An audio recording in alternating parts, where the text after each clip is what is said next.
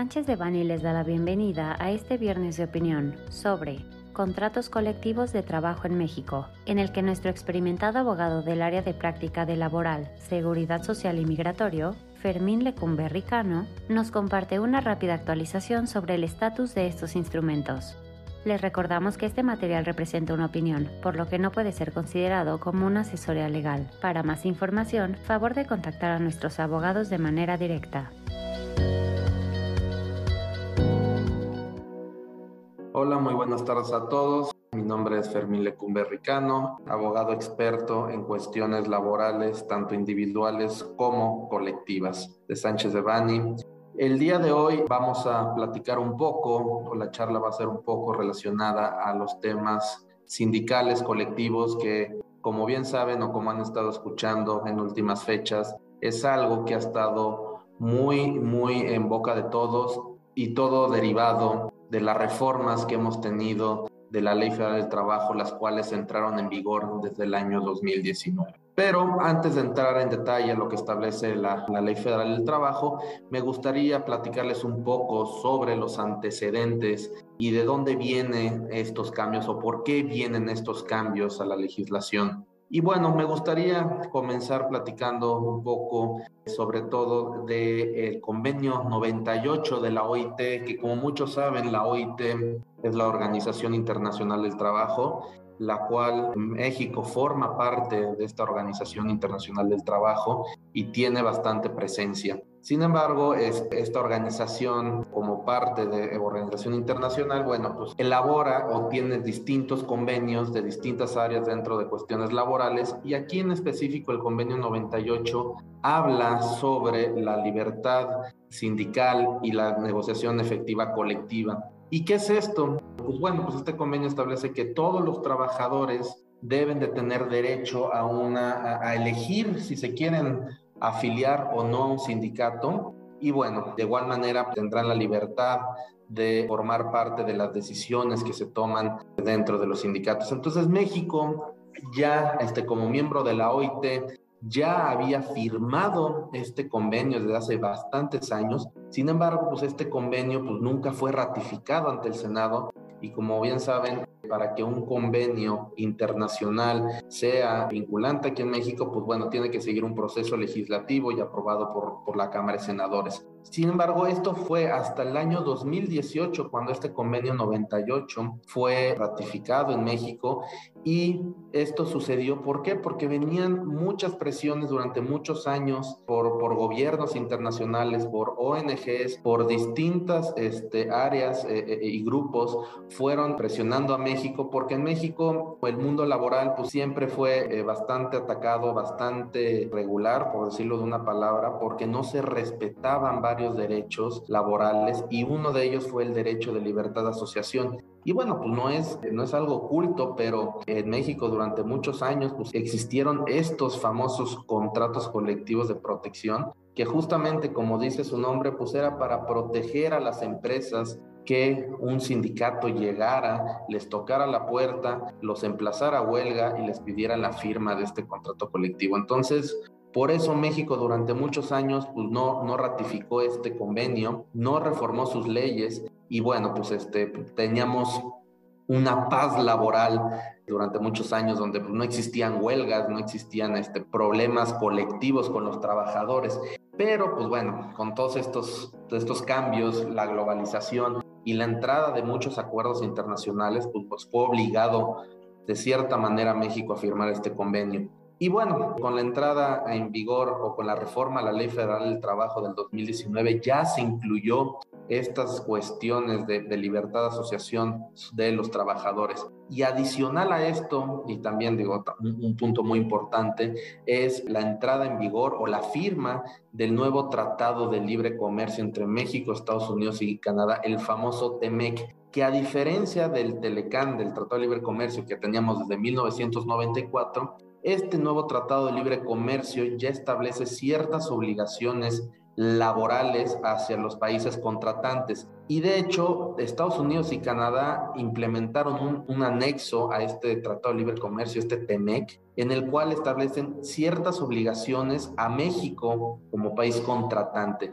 Dentro de esas obligaciones, pues vienen varias, pero consideramos que las más importantes puede ser el nuevo sistema de impartición de justicia, el tema de la libertad de asociación, que ya platicamos un poco, el tema de que se tiene que tener un nuevo órgano autónomo para que tenga el registro de sindicatos, contratos colectivos, reglamentos interiores de trabajo, etcétera. Y con este T-M E C y con esta presión para este Tratado de Libre Comercio, se pidió o ya se reformó la Ley Federal del Trabajo para incluir este concepto de libertad de asociación. Y bueno, ¿de qué se trata o qué tiene que ver esta libertad de asociación? Como ya les había comentado, ya en México los trabajadores son libres de afiliarse a un sindicato o en su caso no afiliarse. Y si se quieren afiliar a un sindicato, pues ellos son libremente de, de elegir a quién sindicato se van a afiliar. Entonces, ya con este precepto, con este, este derecho ya consagrado en la Ley Federal del Trabajo, ya los trabajadores pueden iniciar con su proceso de afiliación a sindicatos.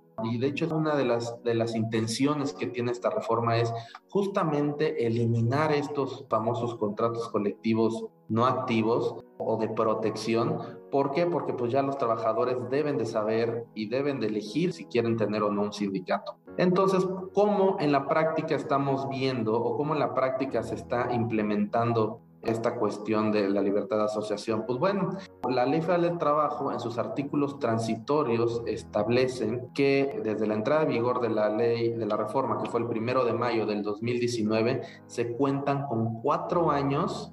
para que todos los contratos colectivos de trabajo sean revisados o, en su caso, legitimizados, que bueno, que este procedimiento de legitimación es un procedimiento que implementó la Secretaría del Trabajo, en el cual los trabajadores a través de un voto libre, personal, directo, eligen si uno, quieren continuar con la representación del sindicato y dos, si están de acuerdo con los términos y condiciones del contrato colectivo de trabajo. Entonces, nos dieron este periodo de cuatro años, desde el dos mil diecinueve hasta el primero de mayo de dos mil veintitrés, para hacer estos procedimientos. Desgraciadamente, ¿qué pasó? En dos años se nos cruzó la pandemia, se nos han cruzado varias cuestiones y la información que nos ha dado la misma Secretaría del Trabajo, pues bueno, de los quinientos mil contratos colectivos a nivel nacional que tienen registrados, hasta hace par de semanas, le podría decir, la Secretaría del Trabajo nos ha comentado que se han legitimizado alrededor de cuatro mil. Entonces, estamos viendo que para el próximo año muchos, muchos contratos colectivos que no se hayan legitimizado en ese periodo de cuatro años, pues se van a tener por terminados de manera automática. Y bueno, con estos cambios a la ley eh, y con estos nuevos procedimientos, como les había comentado, lo que se busca es eliminar estos contratos colectivos de trabajo de protección para que única y exclusivamente se queden activos o vigentes más bien los contratos colectivos donde se esté representando o donde se esté cumpliendo con esta libertad de asociación que van a tener los trabajadores. ¿Por qué? Porque como les había dicho, para ya poder este, legitimizarlo, pues es a través del voto de los trabajadores. Y de igual manera, como bien saben, para las revisiones de los contratos colectivos que se tiene que hacer cada dos años para las cuestiones integrales, o sea, o quiere decir, para la revisión de los términos y condiciones de esta, pues ya se va a necesitar comprobar ante el Centro Federal de Conciliación y de Registro Laboral, que es el nuevo órgano encargado para todas las cuestiones colectivas en México, ya el sindicato y el patrón van a tener que comprobar que cuentan con la aprobación de los trabajadores que están de acuerdo con lo que se haya negociado del con nuevo contra, de la revisión del contrato colectivo de trabajo. Y de igual manera, si se va a celebrar un nuevo contrato colectivo de trabajo, ya los trabajadores van a ser los que van a votar para ver si están de acuerdo o no con ellos. Entonces, estamos viendo cómo ya la Ley Federal del Trabajo y la misma autoridad ya les están dando esta facultad o este poder a los trabajadores para que ellos elijan qué va a incluir su contrato colectivo en caso que quieran tener esta representación sindical. Aquí un punto muy importante o unos ejemplos muy claros que, bueno, ya son bastante públicos estos casos. Podemos ver el caso de, de General Motors, la planta de Silao, que siempre tuvo un contrato colectivo activo. Sin embargo, se puso a votación o a la legitimación del contrato colectivo de trabajo y ganó el no. ¿Y qué quiere decir eso? Que los la mayoría de los trabajadores no estaban de acuerdo con la representación del sindicato ni con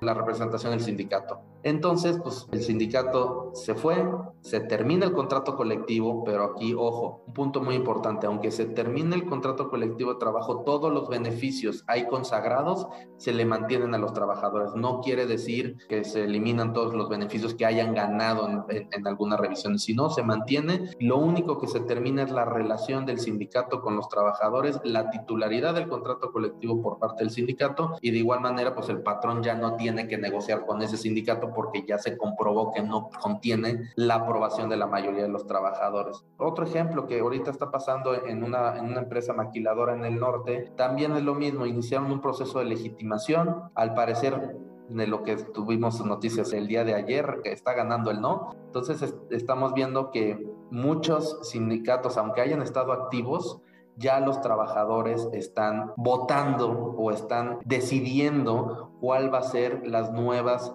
formas de cómo se tienen que llevar las relaciones colectivas de trabajo. Entonces aquí lo que hemos estado trabajando nosotros en Sánchez de Bani es justamente eso. Justamente tenemos que ver cuál va a ser ese nuevo modelo de, de relaciones colectivas dentro de las empresas. ¿Por qué? Porque ya no van a ser igual que fueron el año pasado o en los últimos treinta años. Ya las relaciones colectivas en México ya van a ser mucho más activas y con mucho más apego a lo que establece la misma Ley Federal del Trabajo y el T-M E C, que aquí es un punto muy importante. El T-M E C como acuerdo comercial que se tiene con distintos, con dos países que son nuestros socios comerciales más importantes, lo tenemos que, que cumplir, porque hasta el mismo T-M E C te puede establecer sanciones si las empresas en México no cumplen con este o no respetan con este derecho de asociación colectiva. Hemos estado trabajando muy fuerte con varias empresas, sobre todo en grupos de empresas muy grandes, que ellos durante muchos años vivieron tranquilos, entre comillas, ponerlo así, porque no tuvieron estas cuestiones colectivas, pero ya con estas entradas, estas nuevas disposiciones, pues han tenido que dar un, una vuelta de ciento ochenta grados y ver cómo están de sus cuestiones colectivas, individuales y colectivas de los trabajadores, para, uno, apegarse a las, a las nuevas legislaciones, y dos, también para estar preparados por si sus trabajadores se quieren afiliar a un sindicato, y también saber cómo deben de afrontar o cómo deben de negociar con este, con este sindicato. Entonces, en resumen, estos cambios que han, que han, que han surgido desde el, desde el dos mil diecinueve siguen, siguen su camino, siguen este, los términos establecidos. No se ve o no hay este, indicios por parte de la autoridad que vayan a dar alguna otra prórroga para que las, las empresas se alineen o cumplan con estas disposiciones. Ya vamos tarde, se ha transcurrido tres años y medio. Primero de mayo del dos mil veintitrés ya está a la vuelta de la esquina. Sí tenemos que hacer un análisis interno de cómo están nuestras cuestiones colectivas dentro de las empresas y revisar lo que viene establecido en la Ley Federal del Trabajo para estar alineados con lo que establece, porque aquí un punto tan importante que se me olvidó comentarles, la misma Secretaría de Trabajo a través de sus inspectores sí están verificando, aparte de las condiciones generales de trabajo, aparte de los temas de subcontratación, que es otro tema que con mucho gusto podemos abordar en otro podcast, pero la autoridad, la, la, la Secretaría del Trabajo a través de sus inspectores están verificando que los patrones sí estén cumpliendo con este principio de libertad de asociación y de negociación colectiva. Nuevamente nos ponemos a sus órdenes para para abordar un poco más este, este tema, que es bastante interesante y bastante complejo, y con gusto los podemos apoyar en caso de eh, necesitar implementar alguna estrategia laboral legal, que consideramos que hemos eh, tomado mucha experiencia en los últimos años y desde hace bastantes años con esos temas colectivos aquí en México. Muchísimas gracias. Para cualquier duda o comentario sobre este material, contacte a Fermín Lecumberri Cano, f lecumberri arroba sanchezdebani punto com.